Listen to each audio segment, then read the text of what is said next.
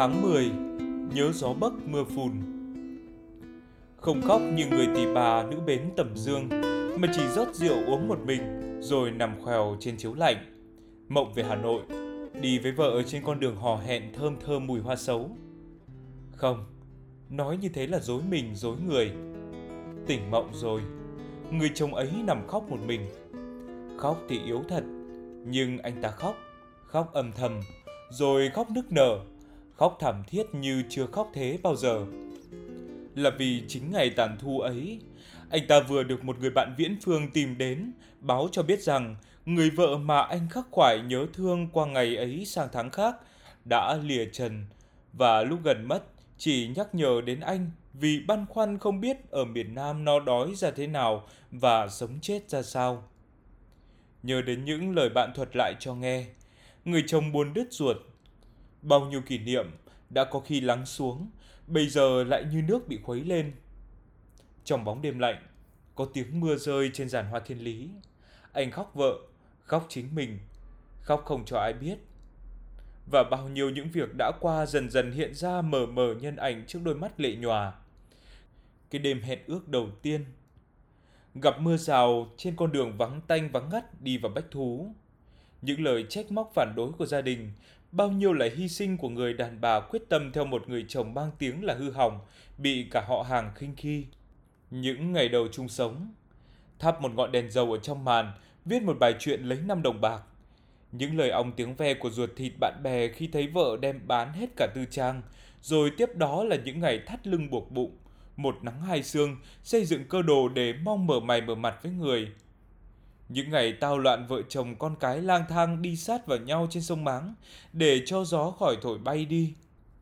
Những ngày hồi cư thức khuya dậy sớm, vợ chồng heo hút với nhau, chồng có khi cáu bẳn, chơi bời hư hỏng, nhưng vợ thì cứ chịu đựng, cứ thủi thủi ở nhà dạy con và lo lắng miếng ăn giấc ngủ cho chồng từng ly từng tí. Thôi, thế là hết. Bây giờ thì còn ước mơ gì nữa? Bây giờ thì còn chờ đợi gì nữa? Bây giờ thì còn cầu xin gì nữa? Vợ chồng lấy nhau từ lúc còn hàn vi, đến lúc chết tưởng là được vuốt mắt cho nhau. Ai ngờ đâu lại vô duyên đến thế. Đã buồn như vậy, lại còn giàu vì nỗi cùng lúc hay tin vợ mất thì lại được biết là con nhớ bố mấy năm nay thăm dò mà không làm sao nhờ được én nhạn trao tin. Cháu nhớ ông chỉ cầu nguyện nhận được một chữ của ông gửi về để cho nguôi ngoai thương nhớ.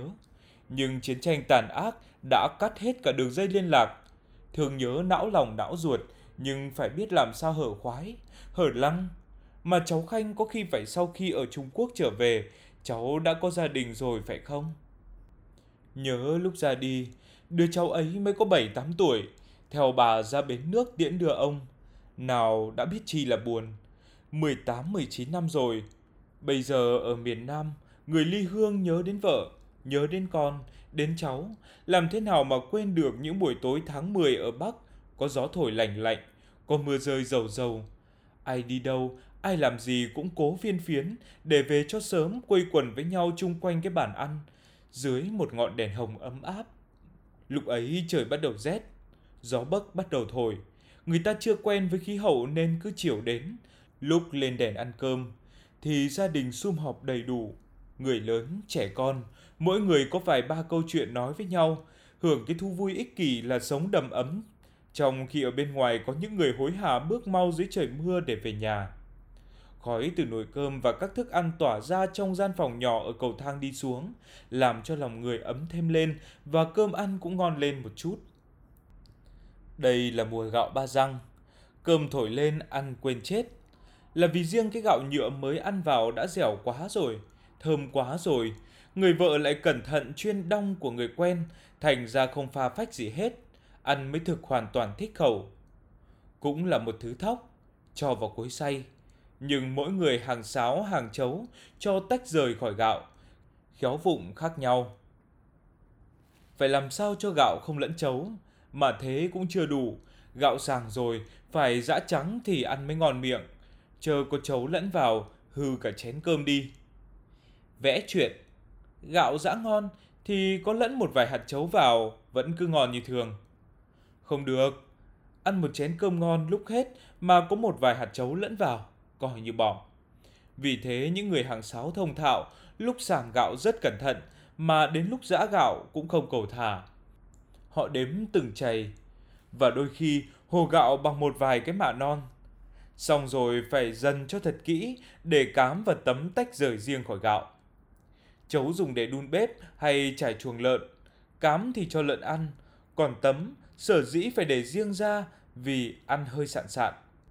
Cái nghề hàng sáo cũng như cái nghề con gái may áo cưới cho người ta anh ạ. Gạo ngon thì đem bán hay để dành cho chồng cho con, còn chính các bà các cô hàng sáo thì ăn cơm tấm. Tại cơm tấm ăn ngon và lạ miệng. Không phải, nhưng bởi vì cơm tấm no lâu, đi chợ xa đỡ phải ăn quà mà bỏ đi cho lợn ăn thì phí. Đói no một vợ một chồng, một niêu cơm tấm dẫu lòng ăn chơi. Cách đây 30 năm, ở miền Nam có 6 xu vào tiệm ăn, phổ kỳ đưa ra một đĩa xì dầu, một cái hột gà và một thìa mỡ nước, không tính tiền, ngoài đồ ăn ra, mà cơm thì nóng sốt, trắng tinh, vì kỹ nghệ sấy thóc mở mang, không có nghề hàng sáo như ở Trung và Bắc. Tôi gần như không thấy ai ăn cơm tấm. Nhưng bây giờ vì ơn nhờ kiệm ước, cơm tấm được coi là một thứ quà sàng và hạng sang. Thiên hạ ăn nha ăn nhẩn, trông thấy người ta ăn mà mình đã thấy ngon rồi.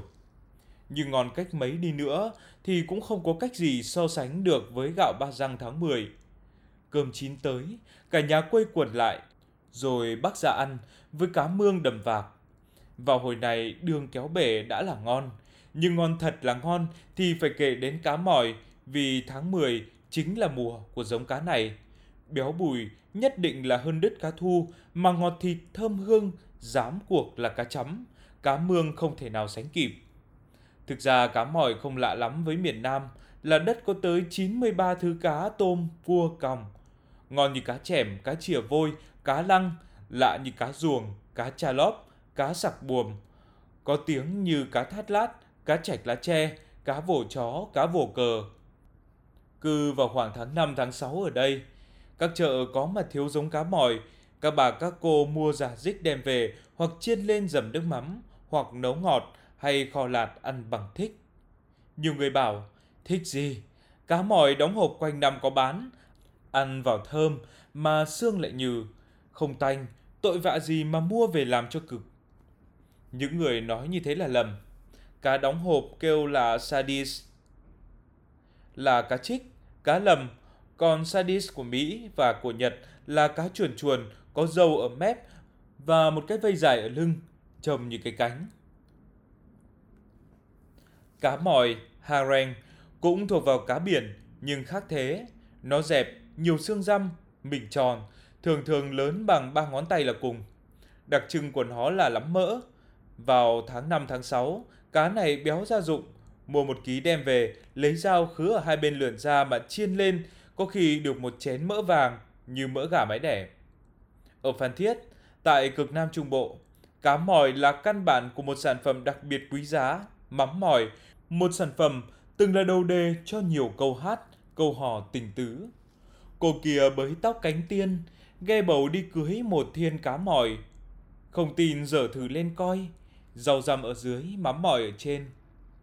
Con trai Bình Thuận thấy cô gái Phú Yên đẹp quá, mê cứ tít đi, dẫn cưới cả một thiên cá mòi. Thế thì đủ biết mắm mòi ngon biết chừng nào, cá mòi quý là nhường bao. Ở Bắc Việt, cá mòi không có nhiều như ở Nam và ở Trung. Cả năm chỉ tháng 10, tháng 1 mới thấy giống cá này xuất hiện. Mà đặc biệt, nó chỉ rộ lên 10 ngày, lại thôi rồi lại có. Có vẻ ba bận rồi thôi hẳn, y như thể chim ngói và rười vậy. Tôi còn nhớ mỗi khi trời bắt đầu rét mà có cá mòi thì người ta gánh bán rau ầm ĩ cả hàng phố lên, y như thể có một thứ hàng gì lạ lắm. Ai mua cá mòi ra mua, và cũng như rươi, cốm và chim ngói. Quay đi quay lại, chỉ một buổi sáng là những bà nội trợ sành ăn đổ ra mua hết nhãn. Ở bên ngoài có gió rét mưa phùn, đóng cửa sổ lại mà uống một vài cốc rượu hâm cho nóng. Vừa lúc, vợ ở dưới bếp đưa dĩa cá mòi lên cho chồng đưa cay. Không, dù anh là người không ưa món cá, sợ tanh, anh cũng phải nhận cá mòi ở Bắc khía cạnh, rồi sát nghệ, nướng trên than tàu, chấm nước mắm gừng, nhắm rượu ngon ra dụng. Cứ nói thực ra thì có người đẹp miền Nam không lấy là vui lắm. Nhưng tôi cứ phải chịu lấy cái tội thiếu sự thể mà nói rằng vào đây tôi cũng ăn cá mòi, nhưng cá mòi ở Bắc sao nó vẫn có cái gì ngát hơn, bùi béo hơn mà cũng ngọt ngào hơn. Không biết có phải tại hiếm mà quý, tại thương vợ quá, phàm vợ làm món gì cũng thấy ngon dội hẳn lên. Hay là tại bởi cái thời tiết hiu hiu lạnh, mang mang buồn, ăn vào thấy ngon hơn. Mà cũng không biết có phải tại con cá mòi ngoài Bắc nó ly kỳ hơn con cá mòi ở Nam và ở Trung. Sách Giao Châu Ký chép rằng, ở miền bể phía Nam có thứ cá vàng đến tháng 9 hóa ra con chim cút, trứng ăn vào bổ thận tráng dương, thì chữa được các chứng phiền muộn, cảm lị. Thì sách Thoại Thực Kỳ Văn của Trương Quốc Dụng cũng ghi rằng cá mòi là do con chim ngói hóa ra. Cái ruột con cá mòi là cái mề của con chim ngói. Cuối tháng 9, ăn chim ngói cơm mới sau lễ Thường Tân, còn đương thòm thèm thì chim ngói bói không lấy một con. Mà bây giờ sang đến giữa tháng 10, lại vang dân lên tiếng giao cá mòi là con chim ngói hóa thân. Mấy mà không cố mua ăn cho kỳ được để ngẫm nghĩ lại cái ngon của chim ngói và nhân tiện sánh cái ngon của chim ngói so với cá mòi ra sao. Ăn một miếng cá như thế, muốn nói gì thì nói, cũng phải cứ nhận là thú vị không tả được. Mà vừa nhắm nhót, vừa thấy thú vị trong lòng. Ngon một cũng thành ra ngon 10. Gia đình dù có túng thiếu ít nhiều cũng vẫn tràn hòa một bầu không khí vui tươi ấm cúng. Chính lúc ấy, người chồng cảm thấy câu dân ca này đúng hơn bao giờ. Khế rụng bờ ao, thanh tao anh lượm, ngọt như cam sành, héo cuống anh chê. Mà người vợ hình như cảm thông với chồng từ khóe mắt, từ tiếng cười, mặc dầu không thốt ra miệng cũng cảm thấy trong tim như có tiếng hát bé nhỏ vọng ra. Nhà em có vại cả đồng, có ao rau muống, có đầy trĩnh tương. Dầu không mỹ vị cao lương, trên thờ cha mẹ, dưới nhường anh em. Một nhà vui vẻ êm đềm, đói no trong cảnh không thèm lụy ai. Hay lắm! Cơm hôm nay thường thường thôi, nhưng mà hay vì món cá mòi. Người chồng say choáng choáng, lên trên gác đi nằm trước. Vỗ vào cái chậu sứ giang tây, trồng một gốc thanh tùng cổ thụ mà hát một mình. Bữa ăn có cá cùng canh, anh chưa mát dạ bằng anh thấy nàng. Chập chờn nghe tiếng gió mưa ở ngoài sân. Người chồng loáng thoáng thấy tiếng trẻ ở dưới nhà trò chuyện với nhau về một con chim yến. Chú lằng làm bay mất. Tiếng máy nước chảy lanh canh xuống những tách chén chị Sen đang rửa. Rồi người vợ phàn nàn. Quên rồi, lúc nãy không thấy ai nhắc tôi lấy chuối để cho cậu sơi tráng miệng. Chuối thế này mới là chuối chứ. Cốm hồng, chuối trứng quốc, cam, đó là thời chân của tháng 10. Nhưng yêu nhất là quả quýt tháng 10 sao mà nõn nường đến thế, sao mà vỏ nó mỏng đến thế, sao mà sắc tươi lạ lùng đến thế. Tháng 9 thì quýt đỏ chôn, sang đến tháng 10 thì quýt chín. Trồng những vườn quýt chữ chịt, những quả thắm một màu vàng xen vào những chùm lá xanh màu thiên lý. Ai mà quên được những cô nàng đẹp như thơ, chít khăn vuông, cười duyên với khách mà nói nửa đùa nửa thật. Quýt đẹp như thơ, ngọt mua chua chả, 3 quả 1 hào. Ở thì mình cứ nhận là si, đã chết ai chưa. Nhưng mà ăn nói duyên dáng như thế, cứ mua đi để ăn dần mình ạ. Yêu biết bao nhiêu, người vợ Tào Khương thấy thế đã không giận người chồng chắc nết mà lại còn cười họa theo với cô nàng và nức nở khen cô hàng xinh quá. Nghe thấy thế người chồng rờn rợn tưởng là vợ chơi chua, nhưng dò ý tứ mãi thì thấy không phải thế. Thực ra chỉ là khéo biết chiều ý chồng mà thôi. Không chiều ý thì làm sao người chồng lên cơn bảo đưa tiền để tiêu xài một cách phi lý mà cũng cứ chịu liền. Ấy là tại vì người vợ hiểu chồng quá đi rồi. Biết là có tiền cũng chẳng đi cô đầu cô đít hay là trai gái phiện phò đâu, nhưng lại đi lên Nghi Tàm hay tạt về Ô Đống Mác, mua cái đồi Hòn Non Bộ hay một cây thế lang nhang gì đó để ra ngắm vào ngắm, rồi tưới, rồi sửa, rồi uốn, rồi bón, rồi hãm mất hết ngày. Mùa thu vừa qua đây, cây khô lá vàng vì thời tiết hanh hao. Sang đến tháng 10, có mưa dầm, cây cối tỉnh lại. Không mua ngay gốc tùng la hán của Nhiêu Ban hay chạy lên nhà Ba Thá nói khó để lại cây bỏng nổ gốc to bằng cổ tay mà lá lăn tăn như hạt thóc thì uổng quá. Sáng dậy, ra thăm mấy chậu cảnh, mấy cái đồi, thấy lá cây còn óng ánh nước mưa, lá tươi hớn hớn, hay những cái rễ nổi trắng phau như có ai mới lau chùi. Mình tự nhiên thấy nhẹ nhõm cả người và tưởng như mình là một thứ người đạo cốt tiên phong, sống hẳn ra ngoài vòng kiểm tỏa. Khoác một cái áo lạnh lên lưng, đi quanh quẩn trong vườn, trả lại cành cây cho cây này, tỉa những lá thừa cho cây kia. Mình thấy ngày giờ trôi đi nhẹ như mây, nhưng nếu ví thử cái máu giang hồ vặt nổi lên, không muốn bị tù hãm trong 4 bức tường mà lại đi ra ngoài hứng rét đội mưa để nghe tiếng chuyển mình của sông hồ, đồi núi, thì lại thấy trong lòng ngan ngát một sự say sưa khác hẳn. Đó là cái say sưa thần thoại của từ thức nhập thiên thai. Nhìn ra bát ngát chung quanh toàn những hoa đào, mà lắng tai nghe thì trên trời dưới đất toàn là tiếng suối đàn róc rách. Những tháng này đâu đã có hoa đào, mận mới bắt đầu nảy lộc xinh xinh màu hoa lý. Trà chưa ra hoa, mà mộc thì cũng chưa hé nụ. Nhưng hoa trầu sang đến giữa tháng 10, sao ở đâu ra không biết mà nở nhiều đến thế. Nhớ lại lúc còn kháng chiến, vai mang một cái ba lô, tay chống một cái gậy tre, lê gót trên con đường Chi Nê đi đầm dạ, thẳng hướng lên Lạc Thủy, Châu Sơn. Dưới mùa phùn gió lạnh, phải nói có cả chục cây số đường đất trắng tươi hoa trầu.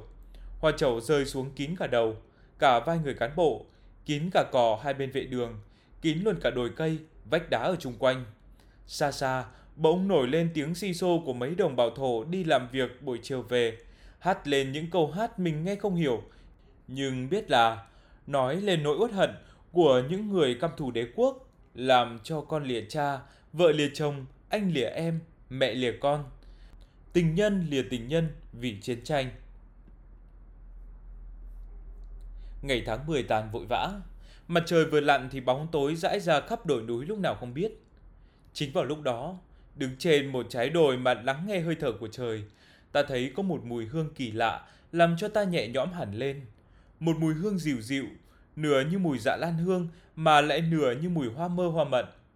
Dẫm lên hàng cây số hoa trầu đó và tắm hương của nó vào lòng, anh nhớ lại bộ tứ bình ngày xưa treo ở trong căn nhà lụp xụp phố Hàng Gai và thấy hiện ra rõ rệt như trong một cuốn phim. Cái cảnh mùa đông ở trong tranh vẽ một ông già mặc áo tay dài, vai mang bình rượu đi với một tiểu đồng đạp tuyết tầm mai. Nhớ lại như thế tức là nhớ lại cả một thiếu thời hồi cha mẹ song toàn.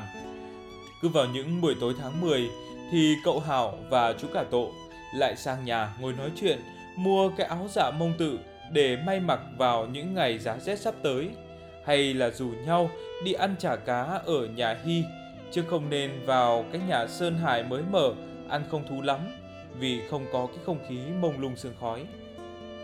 Ở đây là xứ giơ tay ra thì có gạo, vớt nước lên thì có cá. Ôi thôi, còn thiếu món gì mà chẳng có người làm. Đầu cá nhắm không, hay cuốn thành gỏi, hoặc là ăn với bún, cách gì cũng vẫn cứ là ngon. Muốn lạ miệng thì dùng cá nướng chui, cá bọc vào đất rồi bện rơm lại mà hầm, như các ông sư hồ mang hầm thịt chó. Nhưng có cô gái nào xót ruột thì nên dùng canh chua cá lóc, hay lấy tạm cá tra sọc, cá sặc buồm, cá bi côi, nấu với xoài xanh ăn cũng đỡ vô cùng. Cá làm thành bao nhiêu món, cá tạo nên bao nhiêu bài thơ, nhưng chỉ lạ có một điểm là làm sao không ai làm chả cá để đến nỗi phải đợi sau khi di cư đến 7-8 năm trời mới có 2-3 nhà làm món ấy để cho các ông nghiền món ăn này xài đỡ. Đi chơi 11 quận đô thành, đi khắp cả các Vàm Đông, Vàm Láng, Vàm Tây, Bãi Sầu, Sóc Trăng, Bạc Liêu, xưa kia nổi tiếng về nghề đóng đáy thả lưới, quăng chài để bắt cá bắt tôm, mà cũng nổi tiếng luôn là có nhiều các chú. Bạc Liêu nước chảy lờ đờ, dưới sông Cá Chốt trên bờ Triều Châu. Thật quả tôi chưa thấy một người Tàu nào làm chả cá, trong khi bao nhiêu món ăn Bắc như phở, bánh dẻo, thang, cuốn, thịt cầy, lươn, ếch họ đều làm tuốt để bán cho người mình thưởng thức. Tại chả cá khó làm, tại có một bí quyết riêng ướp chả, hay tại vì cá anh Vũ dùng làm chả không ở đâu có ngoài Bắc Việt. Điều đó chưa có người nào nghiên cứu, nhưng hồi còn ở Hà Nội, mỗi khi ngồi tán chuyện ngẫu với Hy chả cá mà thấy có những người Tàu ở Hồng Kông về đặt mua cả 100.000 gắp với đủ rau, hành, nước mắm, bánh đa, cà cuống, mắm tôm, chanh ớt để đưa lên máy bay chở hỏa tốc về Hồng Kông ăn nhậu thì tự nhiên mình cũng thấy sướng tê tê vì người mình đã sản xuất được một món ngon đặc biệt mà chính bà Tàu nổi tiếng là nước kén ăn cũng phải mua của ta để xài. Nghĩ như thế rồi ăn một bữa chả thật ngon, được chủ nhân để dành cho vài chục gắp lòng, tràn mỡ nước kêu lách tách rồi uống nước chả mặn sen, ăn một miếng trầu nóng ràn cả người lên. Đoạn đi ngất ngường trong gió lạnh, tìm một cái xe, bỏ áo tơi cánh gà trực chỉ Khâm Thiên hay Vạn Thái, nghe một vài cậu trống. Không, anh phải nhận với tôi là cái bọn tiểu tư sản sống vô bổ đầy tội lỗi thực đấy, nhưng sướng lắm, sướng không chịu được. Có anh sẽ bảo, nói giọng gì mà nghe thấy cái thói ích kỷ nó thấm vào đến tận xương tận tùy. Thế chú mày không biết rằng ở quê cày bừa gặt hái vất vả, người nông dân chính vào cái cữ này khổ cực vô cùng, không mở mắt được, có khi phải làm việc suốt đêm đến sáng. Đường nằm làm một điếu tự tay em tiêm chôn quýt đưa mời, mà nghe thấy ông bạn nói thế, ai mà không cảm thấy như bỏ cục tuyết vào cổ áo làm tê dại cả xương sống xương sườn. Người hưởng lạc cảm thấy nao nao trong lòng một giây lâu, nhưng sau đó lại tìm ngay được rất nhiều lý lẽ để tự bào chữa cho mình, tự an ủi và tự tuyên bố là mình trắng án. Là vì nằm bắt óc nhớ lại hết các ca dao tục ngữ dân ca của đất Việt trời Nam, anh không thể nào kiếm ra được một câu nào nói lên là người dân quê khổ cực trong tháng 10. Tháng giêng chân bước đi cày, tháng 2 vãi lúa ngày ngày siêng năng, thuận mùa lúa tốt đằng đằng, tháng 10 gặt lúa ta ăn đầy nhà. Tháng 10 buôn thóc bán bông, tháng 1 tháng chạp nên công hoàn thành. Cỏ lúa đã dọn sạch rồi, nước ruộng vơi 10 còn độ 1-2. Ruộng thấp đóng 1 gầu dai, ruộng cao thì phải đóng 2 gầu sòng. Chờ cho lúa có đỏng đỏng, bấy giờ ta sẽ trả công cho người. Bao giờ cho đến tháng 10, ta đem liềm hái ra ngoài ruộng ta. Gặt hái ta đem về nhà, phơi khô quét sạch, thế là xong công. Thực ra, chính đến tháng 10 là người dân quê Bắc Việt tương đối rảnh tay, vì lúc bấy giờ là mùa gặt. Thóc gặt về, đập, sảy, phơi phóng rồi là yên. Cho đến hết tháng 10, họ chỉ còn lo quây vào cót để ăn dần, bán dần đi, để lo trả công trả nợ, đóng sưu đóng thuế cho chồng. Nhưng đấy là những năm được mùa, còn mất mùa thì sao? Phải biết rằng trước đó vào lúc lúa sắp chín, đã có biết bao nhiêu ngày, biết bao nhiêu đêm, người nông dân lo sợ mất ăn mất ngủ. Họ sợ những đêm chớp bể mưa nguồn, họ sợ những trận mưa to khiến nước lũ kéo về làm lụt lội. Và đêm họ trông từng cái dáng trời, cái rễ cây, họ hỏi sao, họ trông gió, họ nhìn trăng.